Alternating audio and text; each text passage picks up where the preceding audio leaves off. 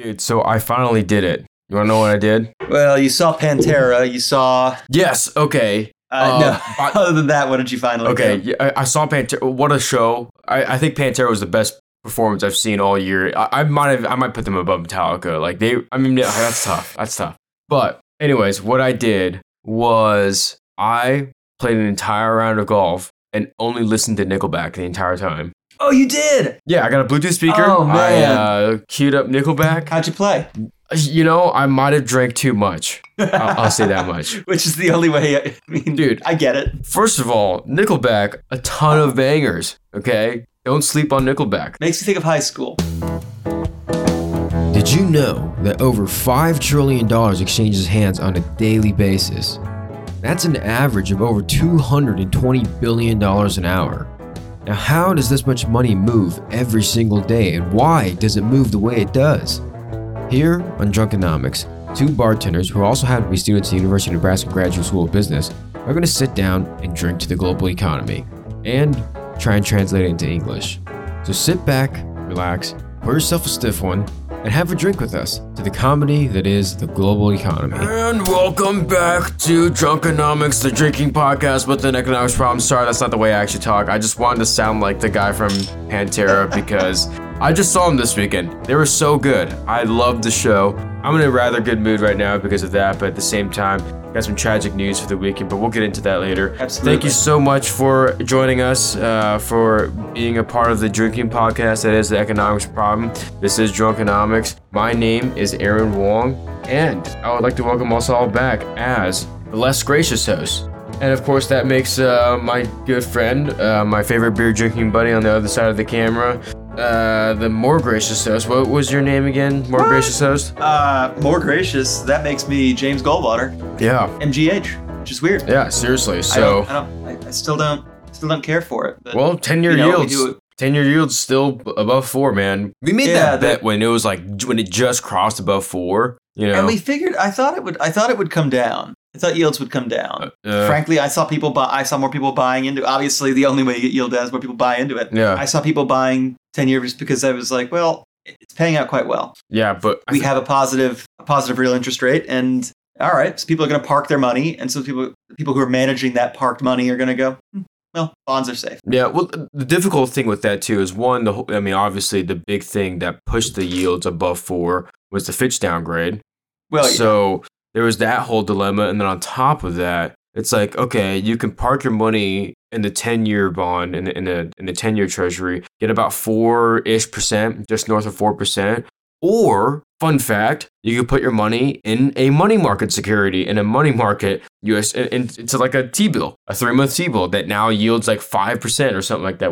I forget what it yields. So it's like you can either lock your money up for 10 years. And get coupon payments quarterly or biannually, so every 6 months, and get a 5% yield that way. Or you can do 3 months, on a rolling 3 month basis, and get about 5% annualized, obviously, right? So like, it's not like you park over three, it's like you put $1,000 in, you get $1,050 after 3 months. But like, if you keep rolling it forward, you get about. If you roll forward for 3 month periods, that's what you'll walk with. Yeah. And in the end, a lot of what those money markets are doing is they're making their cash available in overnight loans, and then I imagine in some cases they actually are parking in those same securities, or in those same debt securities, just to offset some of their risk. Oh yeah, for sure, yeah, and just to get their short-term cash, like what do you call it when you have like is it current assets or like the accounting term? Yeah, current assets, things that you can liquidate within a year. Well, a current asset is anything that you can make cash relatively quickly, or that you expect to sell within a year, or will come due within a year. Okay, yeah, so there you go. Like, so current means within the next 12 months, then you have like liquid or near liquid, which you could say like, well, that's money and money markets because, like 24 hours and it's cash. Yeah, or if you have something that's, tradable, doesn't that count? Yeah, like, so if I have stock that I could sell on the market, I could say that's pretty liquid, assuming the markets are functioning. Right. You would also argue that I could argue maybe that like if I was a bar, liquid assets might be alcohol I've got. If you're an auto dealer, like so inventory can sometimes it's not liquid because it's not liquid. Cash is liquid and that's the only liquid thing there is. Yes. But there's near liquid. It's like savings, other tradable securities for which there's a market and a normal market. Well, I mean, this beer that I'm drinking is pretty liquid. Yeah. I don't know. Well, I mean, one could argue that like, okay, near liquid might be argued that like alcohol in a bar or like inventory that you have high turnover of. You could say like, this is pretty near liquid. I move through blank amount of it a day. If you're like an auto dealer or a diamond wholesaler, you might sit there and say like, well, my inventory. And it's like, nah, that's not liquid at all. Yeah. That's an if and when purchase, not a... You know, you're not a Starbucks moving, 5,000 coffees. It's not a Friday night and you're sitting with 7 Captain Morgans on the shelf and you're like, okay, this might not last the entire night, right? It's not like that. Yeah. But long way of us saying, you are the more gracious host. This is the last time though, all right? Because, the wager was for the month of August. So being that it's Labor Day. It's barely not August anymore. I know. Being that it's Labor Day and that I will be asleep the entire month of September, wake me up when it ends. And guess what? Next week's your birthday. So maybe you can be more gracious next week. I don't know. Whatever. I don't know. I think maybe I'll be less gracious on my birthday. Okay, fine. You know what? That's actually really fitting. All right. So I just dropped my bottle cap. Exactly. Yeah. Go where you're comfortable. It's your birthday. It's your birthday. So you get to be less. You get to be back into your true form. But, yeah, absolutely. So glad you all can join us. Hopefully you have a stiff one in front of you, unless, of course, you're about to drive somewhere. In that case, wait till you get to where you're going. But with that, we should also say we're going to talk a lot of economic stuff. Nothing we say can be interpreted or should be interpreted as financial advice. James and I are both drinking right now, and I'm four deep. I'm 4 deep. Okay. I guess I'm on number 4 right now. So whatever. I am in the process of number 3. Oh, so dude, catch up, man! What the heck, dude? But, well, 2 before the mic's hot, and I was in the shower before, so you shower beer, get home beer, shower beer. Okay, fair. Okay, so I'm working on number 4 right now, but yes, like I said, this shouldn't be interpreted as financial advice. Absolutely not. Everything we say here is just our opinions and our opinions alone. They do not reflect the thoughts and views of our employers. Of our fellow employees, of whomever that we work with or come in contact with. This is just our various employers. Exactly. These are our opinions. Exactly. Any information we're using to determine our opinions is publicly available. Yep. So if you are curious about what that is, we're not using any kind of embargoed information. So if you're wanting to know where we get our information or how we get our information, reach out to us on any of our social media. So X while supplies last, Facebook, Instagram, Threads. And on all of those, you will find the invitation to our Discord. Now, to get there, all you do is go at Drunkenomical, DRUNKENOMICAL. And from there, you can find your way. You can either ask us there, you can find your way home, follow us, join us in the Discord, have a great conversation. Absolutely. And we'll get back to you as soon as we can. And speaking of which, K. Nello, thanks for sharing that glass of wine. I don't want to jump ahead of anything, but just to pour one out real quick, I did see what you posted into the notes chat, and can we pour one out to that real quick? I think we should. It's in keeping with what the French are doing. So yes. If we're gonna pour one out, it's really easy. So France has apparently got an excess supply of wine. Kano, I hope you're listening. And so they are destroying a huge amount of wine. I think it's sad. They have 80 million gallons of excess wine this year. Yeah. And so they're destroying it. They are 80. That's like, like a 2 weeks of personal supply for me of wine. I don't know about you. I do my best. I don't know. I make it last quite that long. But yeah, they are apparently the way they're going to destroy it is they're going to continue to break it down. So they're going to distill it again. So they're going to turn it from wine into other things. And then it's going to become... Like in some cases, they'll use it to make vinegar. In other cases, I have to imagine they'll be using it to make some sort of disinfectants. Maybe they can make vermouth out of it or something. I don't know.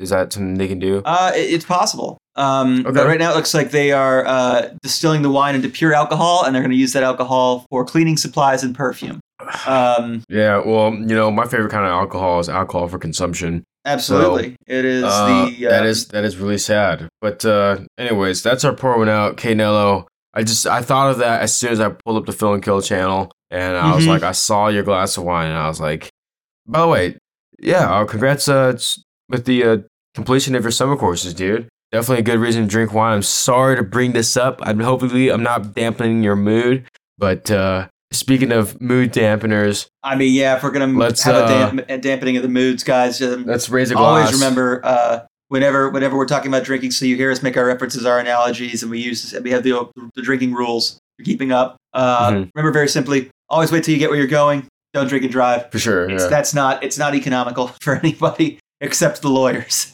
What can I say? So, be economical about it. But yeah, so I'd like to raise a glass, and I hope everyone will join me to Jimmy Buffett. Yeah. Gone but not forgotten. And then literally, yeah, no.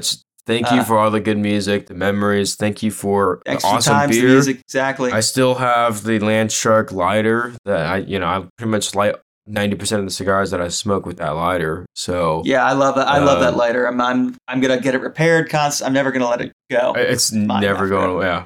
Yeah, I spent the weekend very, very upset about this. Obviously, since I found out, and I guess he wasn't inherently wrong when he said, "Come Monday, it'll be all right." Yeah, come on to hit. God, that's so freaking that hit. It's not like I'm not feeling good about it, but like, you know what, the happiness. You know what? I don't know. It's a big loss. I mean, because he was one of the first real drunkenomical people out there. 100%. Oh, I mean, like, first of all, what a legend. I mean, what he's done musically, he was one of the best stand-in if not stand-in actors, one of the best cameos in a Jurassic Park movie. Oh yeah, exactly. Yeah, his everyone thinks like, oh, what did Jimmy Buffett do? And like, let's just look at it from an economic perspective. Like, he built $1 billion empire. $1 billion empire. That's huge. He's a billionaire. Like, yeah. And so, what is that? He has hotels. Yep. So he has Margaritaville. He has the Margaritaville restaurants, which started with the Margaritaville Cafe in like 1985. One little cafe in Key West. Oh, and then Margaritaville restaurants, and then Margaritaville resorts, a hotel in Pensacola, hotels in Vegas, a casino in Vegas, a casino in Mississippi. Retirement community, Jimmy Buffett retirement communities. He started his own record company too. Yeah, he wrote a children's book with his daughter, which is one of the. I had that as a kid. Like, my dad got me that children's book, so like it's somewhere at my dad's house. Yeah, it's great. And that's to say nothing of like the music, the touring, the T-shirts, the clothing brand, the beer, the tequila. Yeah. The margarita mix, the cocktail mixes, all of it. Like, the man built an empire on chilling out, having a good time, and relaxing, like having good music and fun. There's nothing really I can think of more drunkenomical than that. Yeah, I know. And just like his music is just like, how do you not listen to his music and just feel relaxed and comfortable? So, this is a very tough loss, man. And I know for you, he's like one of your top 5 favorite. Like, I know you liked him a lot more than I do. Yeah, definitely. Yeah. I'd say that Jimmy Buffett was my spirit animal. Yeah, see, yeah.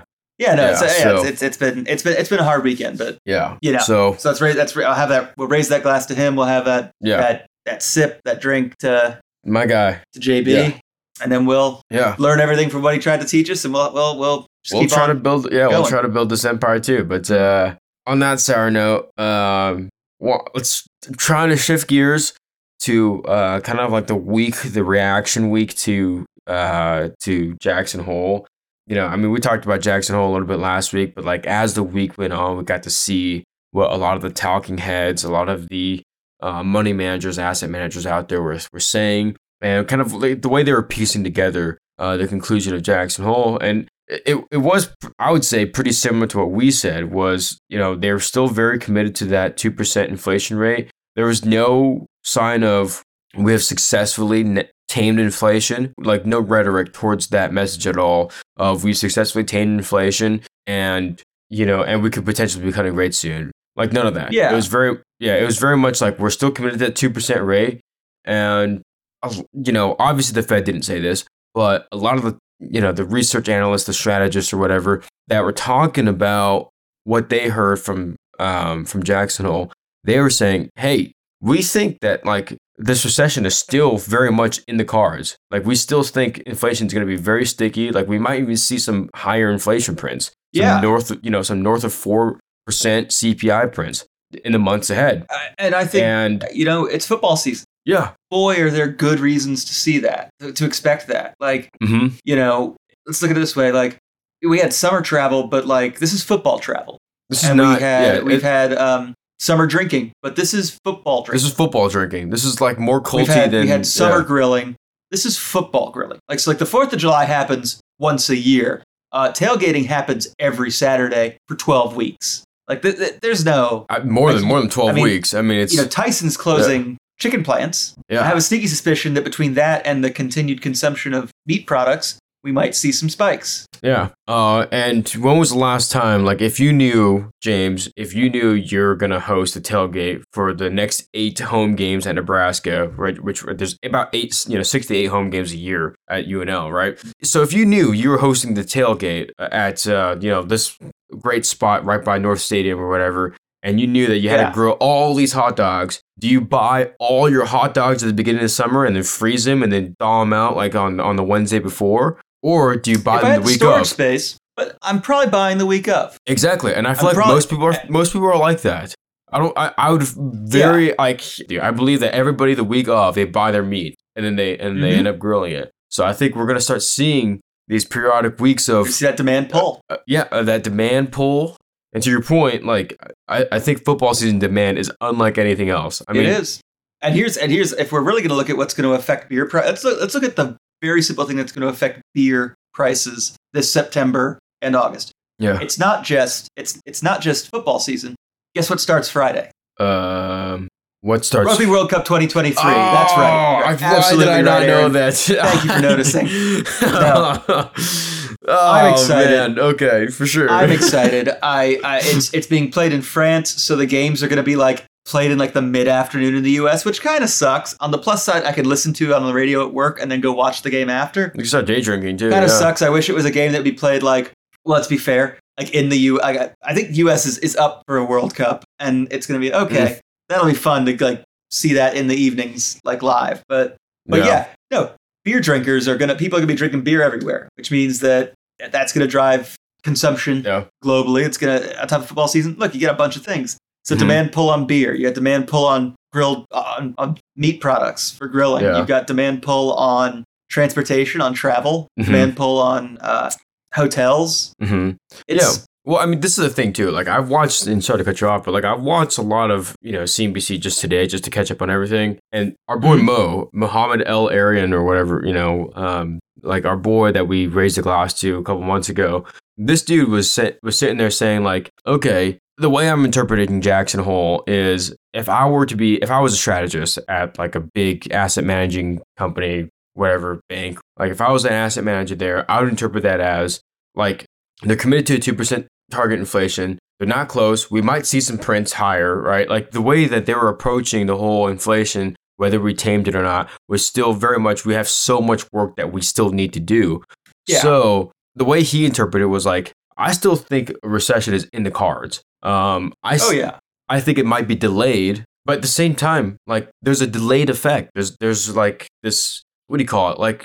This lag effect? Is that what you call it? Lag effect? There's a time lag. Yeah. With monetary policy. Yeah, but monetary policy, and he was saying I might be confusing his quote with Ed Yardeni or Jeremy Siegel's quotes, who are both Ed Yardeni is a research. The Yardeni Research guy, and then Jeremy Siegel is the professor at Wharton. But one of them, I forget who, because I watched them all today, but one of those three guys said that the way that the economy is behaving is it's in terms of monetary velocity, it's pulsating like interest rates are at about 3%, and that's because of the lag effect, right? And obviously the Fed funds rate is five and a quarter or something like that right now. Yeah. So as that starts to catch up, and of course, we have credit card debt coming up. Everybody knows that the U.S. This is another CNBC person that's talking, but everybody knows that the U.S. likes to spend.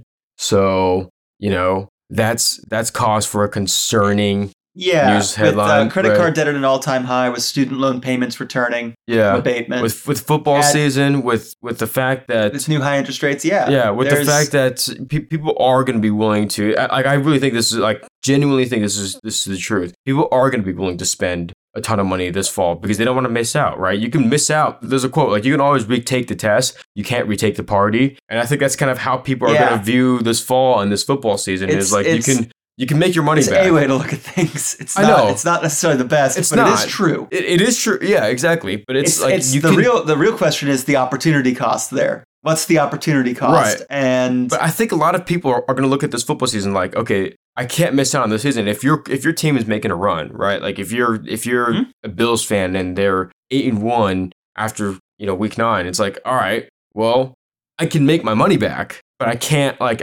miss out on this season. You know, I can't miss out on this Bills Mafia season. What's a sick day, right? Like I could take a day. Yeah, exactly. So I think that I think that approach is very prevalent, and I think it's more prevalent now than ever in terms of like the way U.S. consumer, like in terms of why there's so much resiliency in the U.S. consumer market. Well, the U.S. consumer never really liked to save in the first place. For sure, we know absolutely. That absolutely. And then COVID, which killed a lot of people. Yeah, and but so if there was ever going to be like a devil may care, like you can't take it with you attitude, boy, did that happen in the worst possible way to people who already didn't like to save. Like, credit card debt's at an all time record level. Yeah, and that's I think that's very much a what are you gonna do? I'm dead. Yeah, like, it's not my problem anymore, and it's I can't. Yeah, like devil may care. Like you can't take it with you.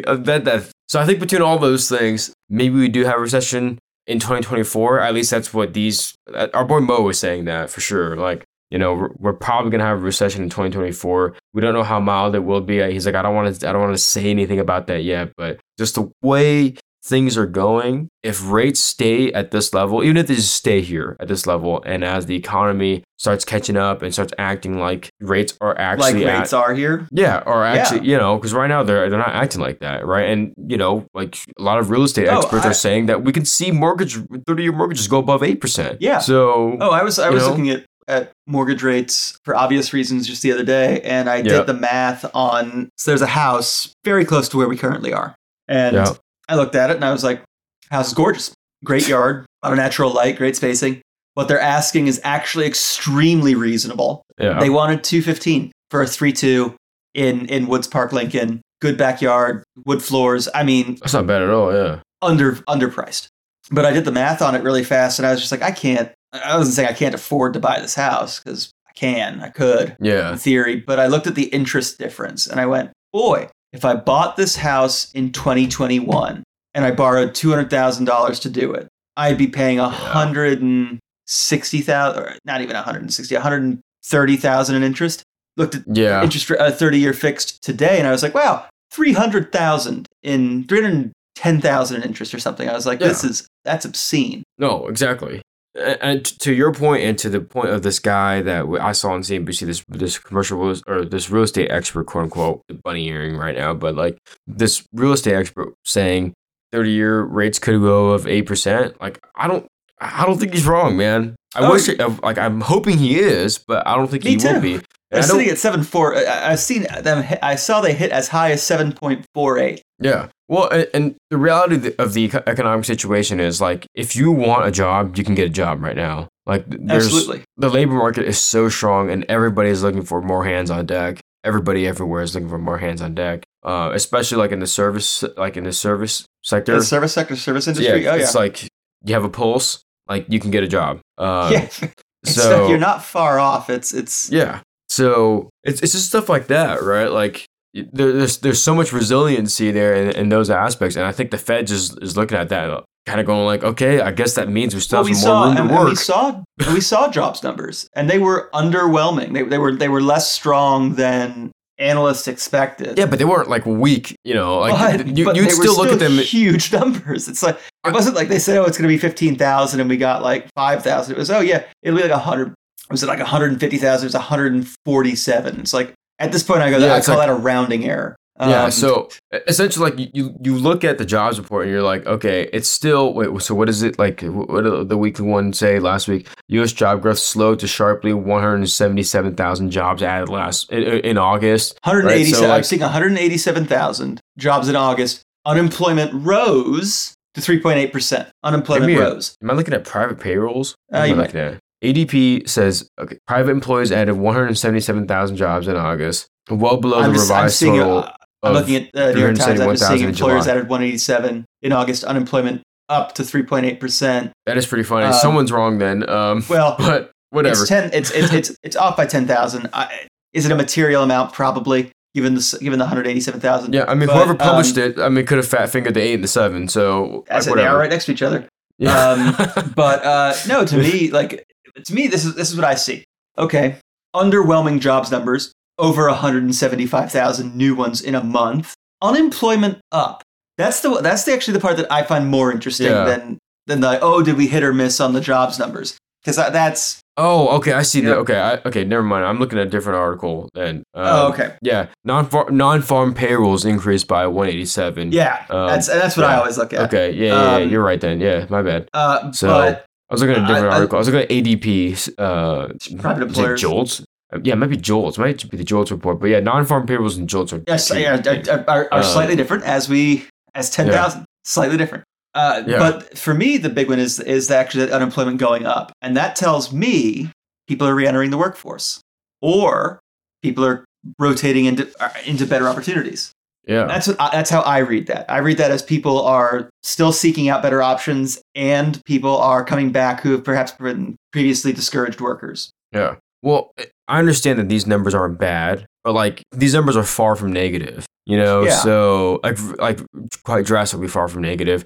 I'm not saying that like they should be negative right now, but all I'm saying is like I think the Fed might be looking at that going like, you know, in a much nicer way, obviously, they might be looking at that and thinking, you know what, we still have some room to work, right? We can maneuver this a little bit more. We can either hold at 5.25. Yeah. You know, let's see what happens. There's always go back to billions, right? Remember in the short squeeze episode because Axe goes to see Metallica? Yeah. Right? Everything comes full circle, guys. But Axe goes to see Metallica.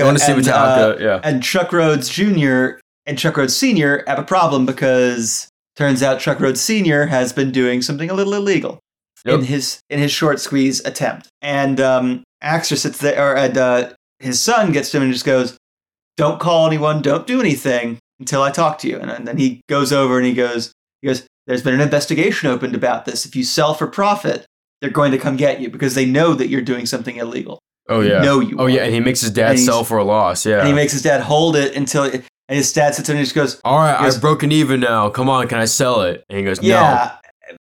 No, I think you need a little more medicine. Yeah, that's right. Exactly. and that I think kind of is where we're sitting with the Fed. I think Jay Powell and the Fed are sitting there just going like, we clearly do more medicine. Like there's very clearly like we're not seeing the slowdowns that we.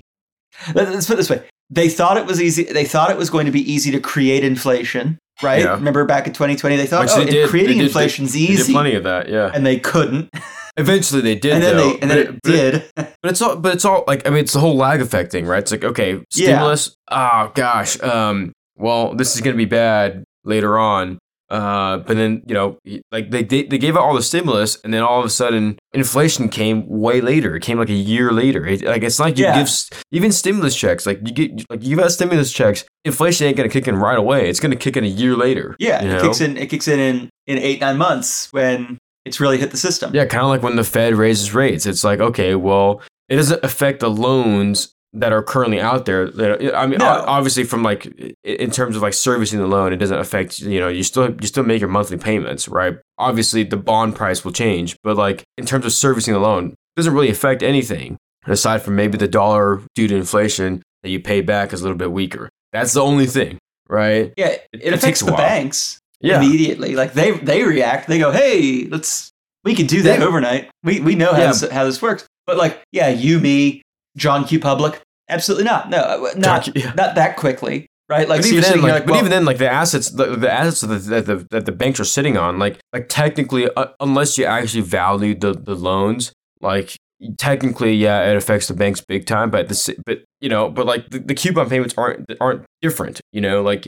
The coupon payments that you have to pay versus the coupon payments that you receive, those are all going to be the same. I promised you 3.2% of the face value of this bond. Yeah, like raising rates aren't gonna hurt that, you know. But it'll hurt if you like want to sell that bond. Yeah, absolutely, it's gonna like have fun versus holding it. Yeah, and maybe it'll hurt in the sense that like okay, the chances of default might be a little bit higher because. You know, refinancing is a little bit more expensive, so it could hurt in that sense too. But what we get, that's a fixed rate coupon bond. But we do know that there are bonds out there that are reflective of that's true of the decisions made by the Fed of overnight changes of that is true just in that general true, change.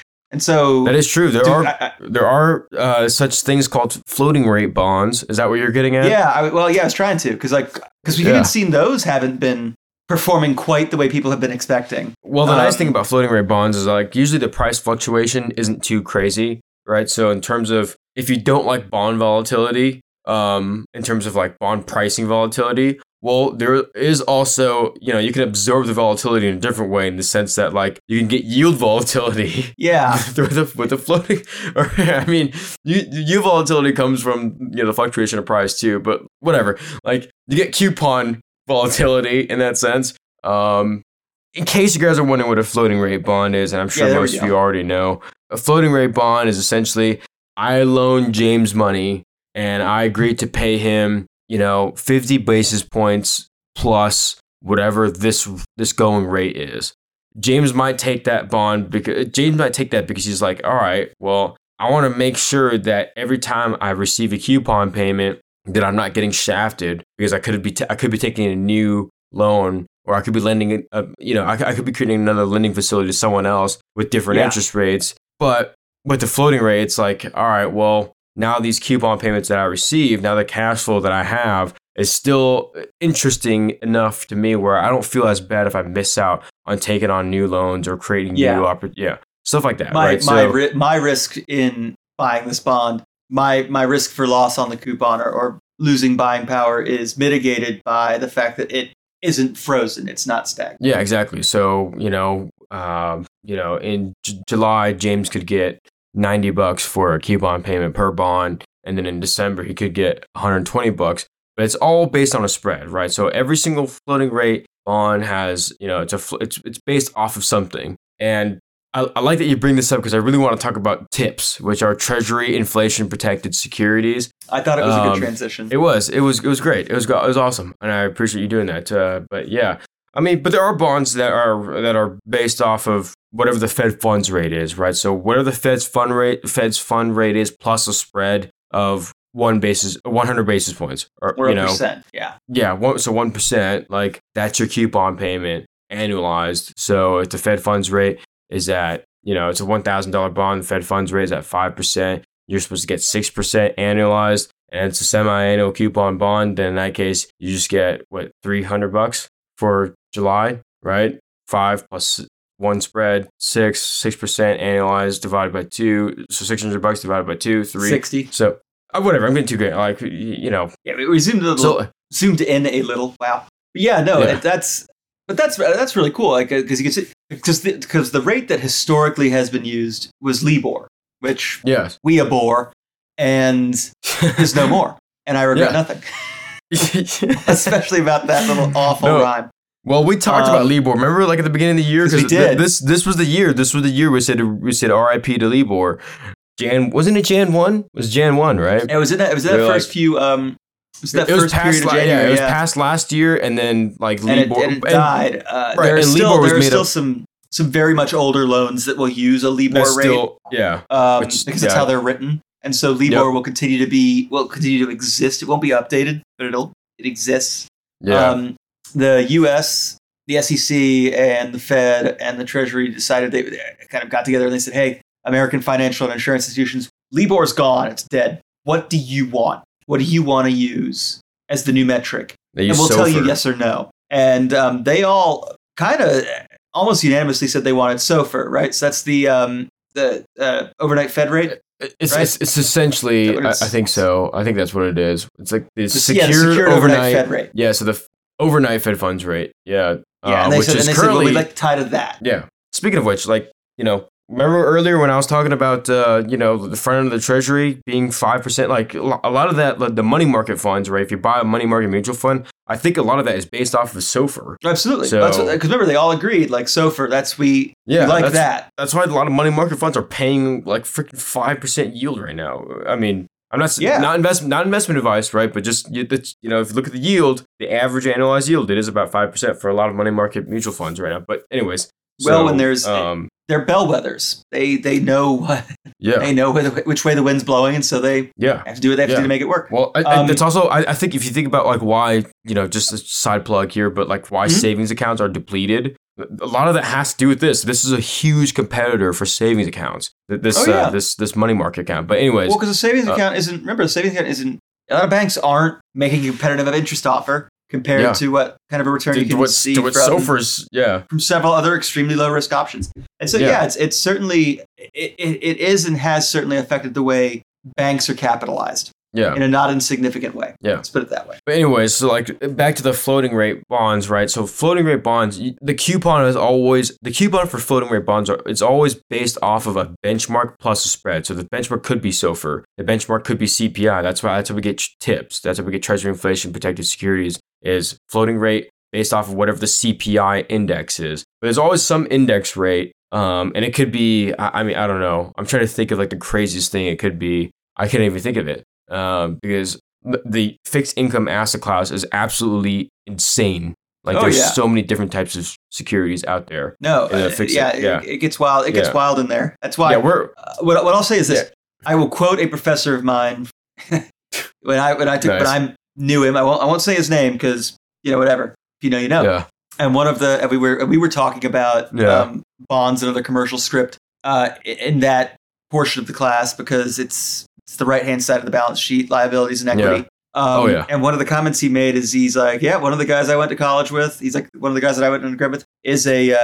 fixed income security guy. He's like, if you understand this, if you understand how this works and you're willing to play this game and you're willing to work to do this, he's like, you will make a huge amount of money. You'll make so much money. You'll become extremely wealthy. Yeah. And we were all just kind of sitting there and someone was like, what do you mean? Why this? He's like, most people don't understand it. Yeah. So you can calculate to actually understand how it works. He's like, I'm teaching you this. I understand why it works. I don't understand how. No, nobody understands how it works.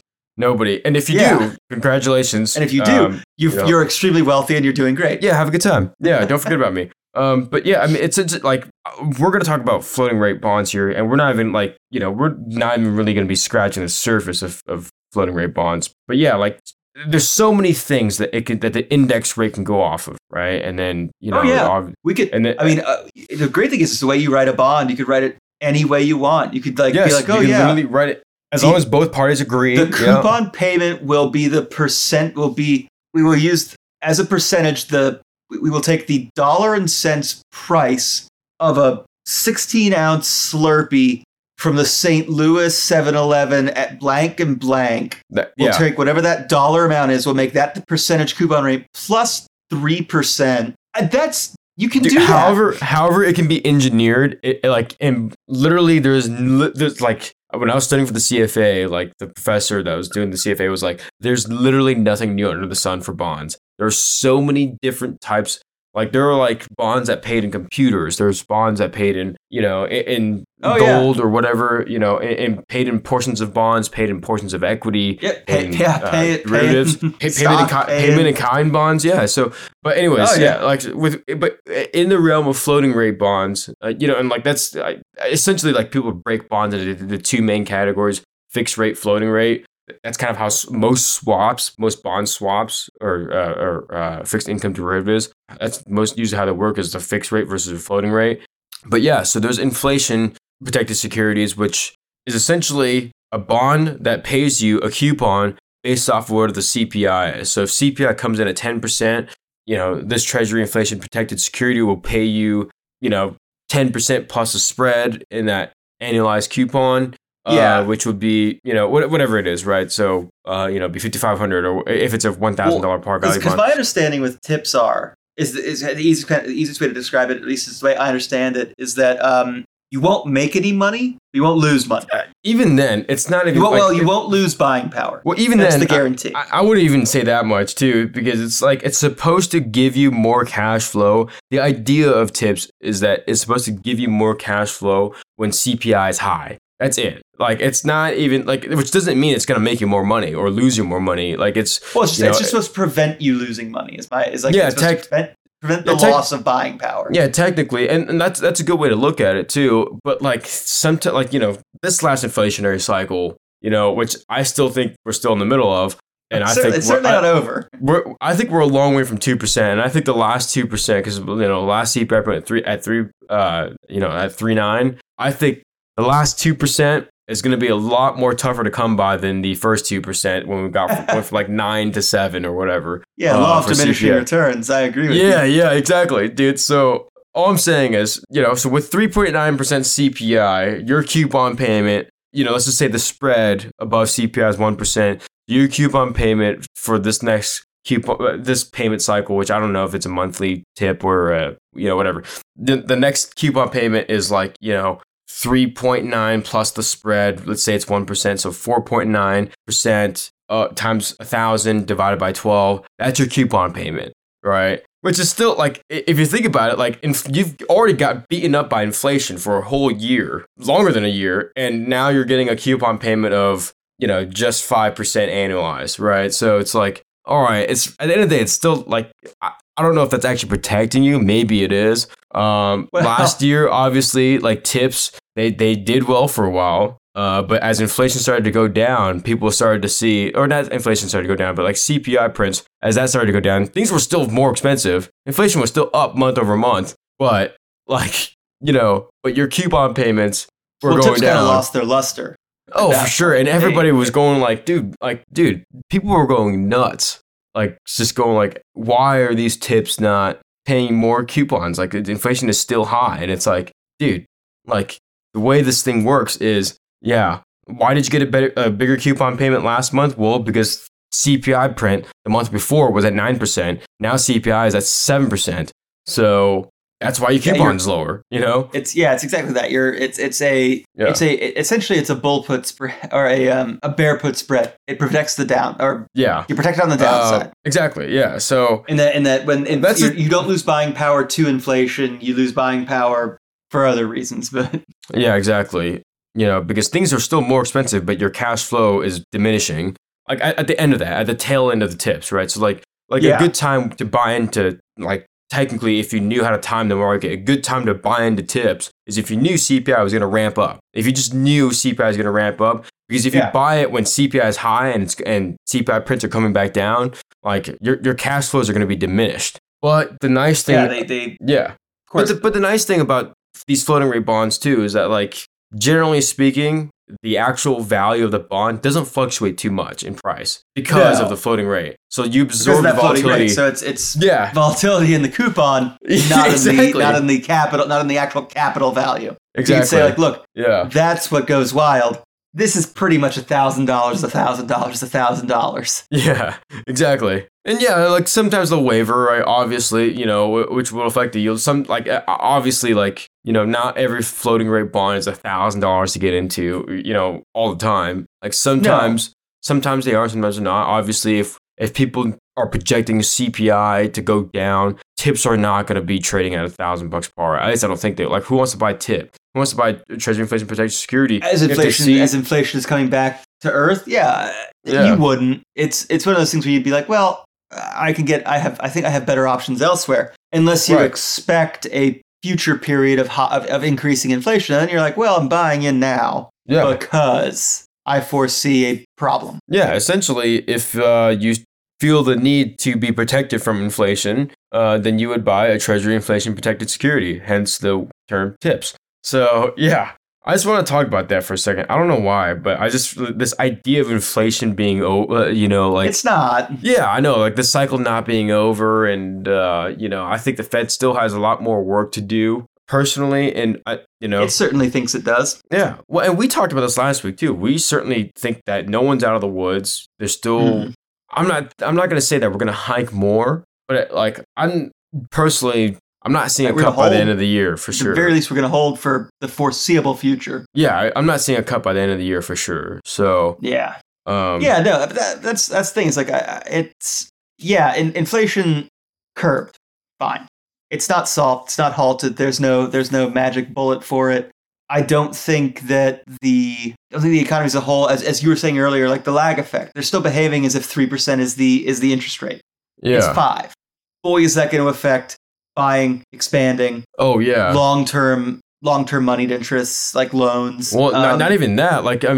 Obviously, that we all know that a 5% interest rate, 5%. If it costs that much to service debt, that's gonna obviously impact CapEx and all that kind of stuff. But just from a shorter term aspect too, refinancing, just stuff like that. You're not going to see it. Yeah. So we're just going to see a lot of slowdown in that and the services aspect and the actual expansionary aspect of taking on new projects, of really leaning into this new R&D idea that that you want to see come to fruition. Like if you're, you know, like a Google or something like that. Yeah, we're going to see a ton of slowdown there. And you necessarily will. The Fed, right now, I, you know, not to be repetitive, but yeah, the Fed probably won't raise rates. They do not have a compelling reason to cut rates. No. And it's kind of nice that they're saying there is no compelling reason to cut rates. But they could come across one pretty soon, though. So I will say that, like, they could come across a reason to cut rates. And I think it just depends on how mild this was, because I still, like, I don't think we're out of the woods for this recession thing yet, too. Neither do I. And well, the real issue, as I see it, is if it's a real economic recession, okay, maybe changing the money supply, maybe monetary policy can help that. If it's just a financial markets recession, stocks are down. It won't be. Well, you're right. It can't be. The only thing it can't be, with credit card debt being what it is. I actually think like the chances of us personally, and this is a very amateurish opinion, but personally, I think the chances of economic recession, but no stock market recession, I think that's actually kind of high. Not kind of high, but like, I think that's more likely than the other way around. 100%. Yeah, it's not even close. Oh, yeah. Like because government spending, I think eventually will buoy the markets, the equity markets, the fixed income markets in some sense. And I don't think everybody's going to hit the sell button in terms of their equity holdings. Because I don't necessarily think people are huge into equities right now, anyways. So no, I think you're right.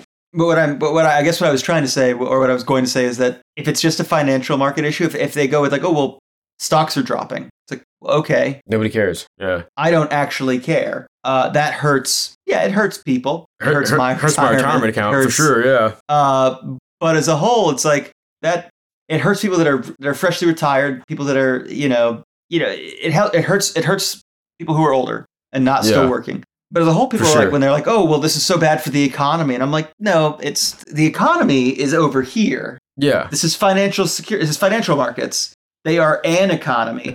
Those are meant to be a forecast, a barometer of that. A barometer of forecast. Yeah. This is fine. If those are coming down and this is still fine, it's because the financial markets were inflated. Yeah, exactly. So I think, I think we could see that. And I think maybe it's just because the government spending, I think, will eventually buoy the financial markets. I mean, there's so much government spending, but like, I think that eventually buoy the financial markets. The money will stay there. As it consistently has.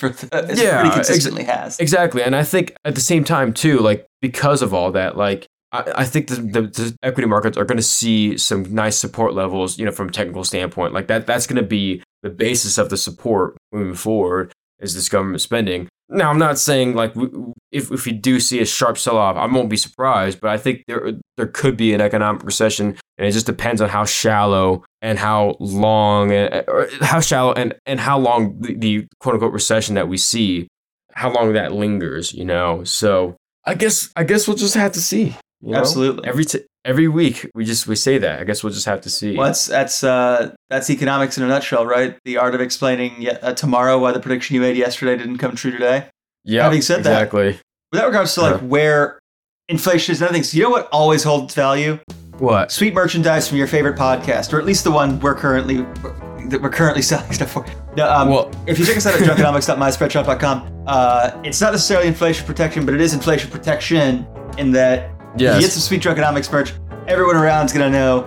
They know inflation, and they seem very interested. Yes, exactly. And, like you said, man, like, in terms of, like, the prediction for tomorrow, like, could be wrong. Tomorrow you're going to be explaining why you were wrong yesterday or whatever. I don't think I'm going to be explaining why I was wrong, because I think that you all would look fantastic tomorrow in a Drunkenomics tank top or polo or whatever. Absolutely. I don't have to explain being incorrect about that. Yeah, exactly. And those can all be found at Drunkenomics at drunkenomics.myspreadshop.com.